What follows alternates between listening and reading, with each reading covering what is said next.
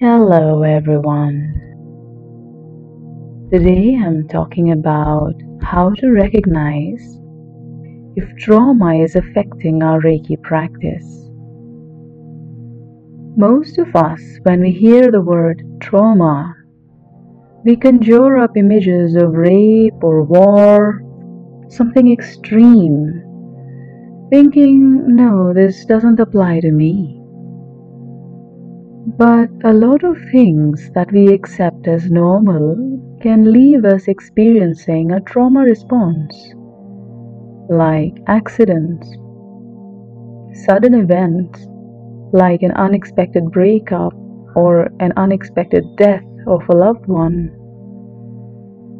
being subjected to or witnessing physical abuse, prolonged emotional abuse, and things like that.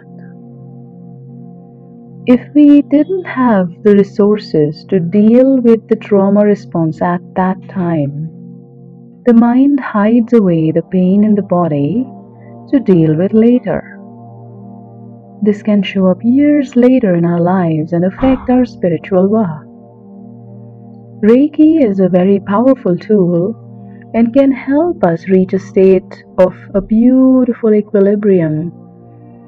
This serene tranquility, even if life, all of life, is crumbling in front of our eyes and beneath our feet, all we need is to maintain a thirty to forty minute daily practice. But there can be unexpected, unseen obstacles to this practice itself from the forgotten past. Here are some signs that suppressed trauma could be interfering with your Reiki practice. The typical one is we make excuses for not practicing regularly, we seek shortcuts. The truth is, most of us have enough time. Unless the only option to earn enough to survive is to be stuck in a seventy-two hours per week job. Yes, these are genuinely tough situations. Most of us, though, don't live like that. We do have a choice, a choice we exercise to watch cat videos instead of practicing Reiki. Reiki is, without exception, the easiest system to practice. We can at least do a little bit of Reiki every single time our hands are free. The question is, are we choosing it? When we weren't prioritized by our parents, we learn not to prioritize ourselves and our own well-being. In such cases, we end up wasting time and seeking instant gratification instead of investing in our long-term progress. Guilt and shame are another common sign.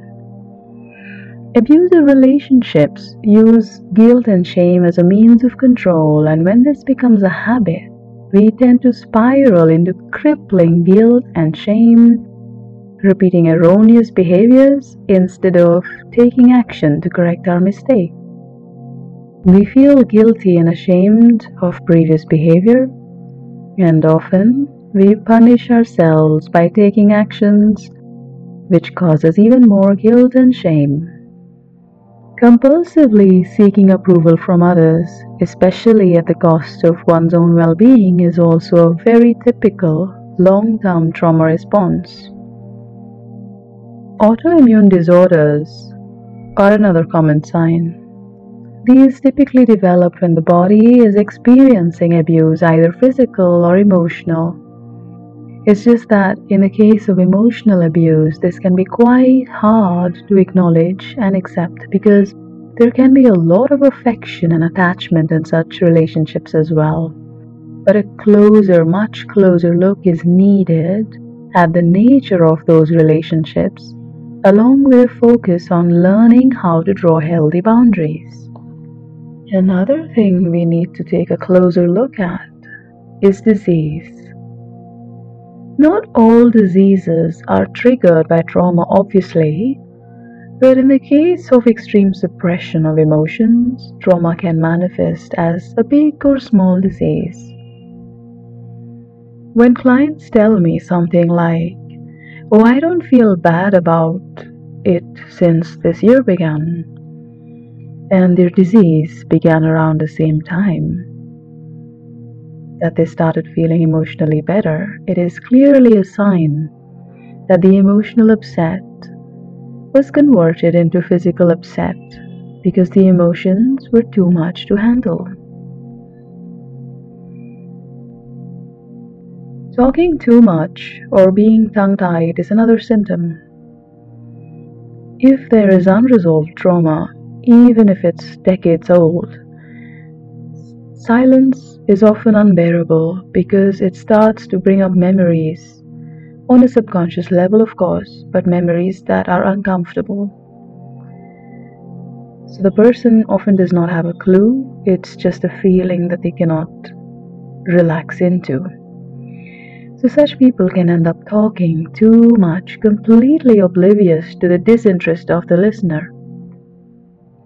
This could be a general pattern, but it could also be something that only shows up when a person is stressed. Others are terrified of being noticed, especially if remaining invisible was the key to avoiding the traumatic experience. So being in any situation where they get a lot of attention can feel intimidating and unsafe. The same way as talking too much, if there is a milder trauma response, then this can also happen only in select stressful situations where the subconscious memory is being triggered. Another common symptom is the inability to pay attention or participate in life. Energetically speaking, the root chakra gets damaged during a severe trauma or as a result of prolonged stress, usually thanks to an emotionally abusive relationship. When this happens, one can space out a lot and paying attention becomes very hard.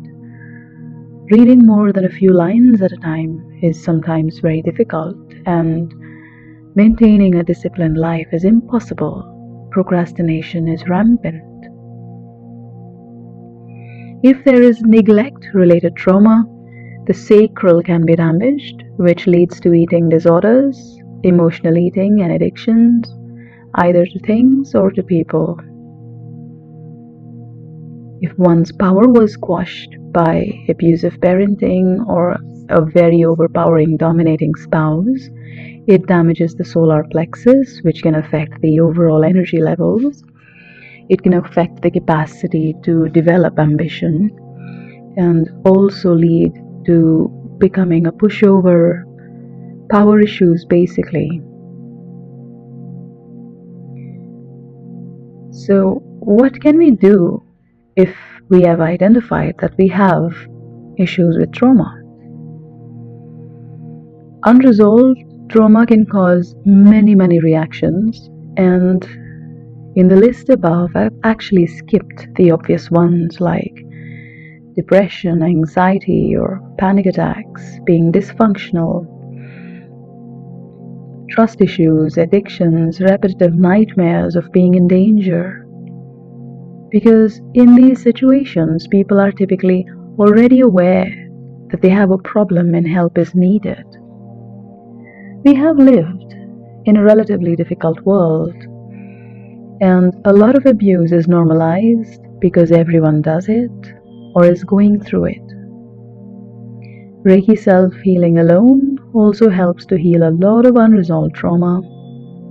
But if the above aspects ring true for you, getting sessions can also speed up the process of your healing and spiritual growth. There is no denying the value of an empathetic listener who is dedicated to being there for you.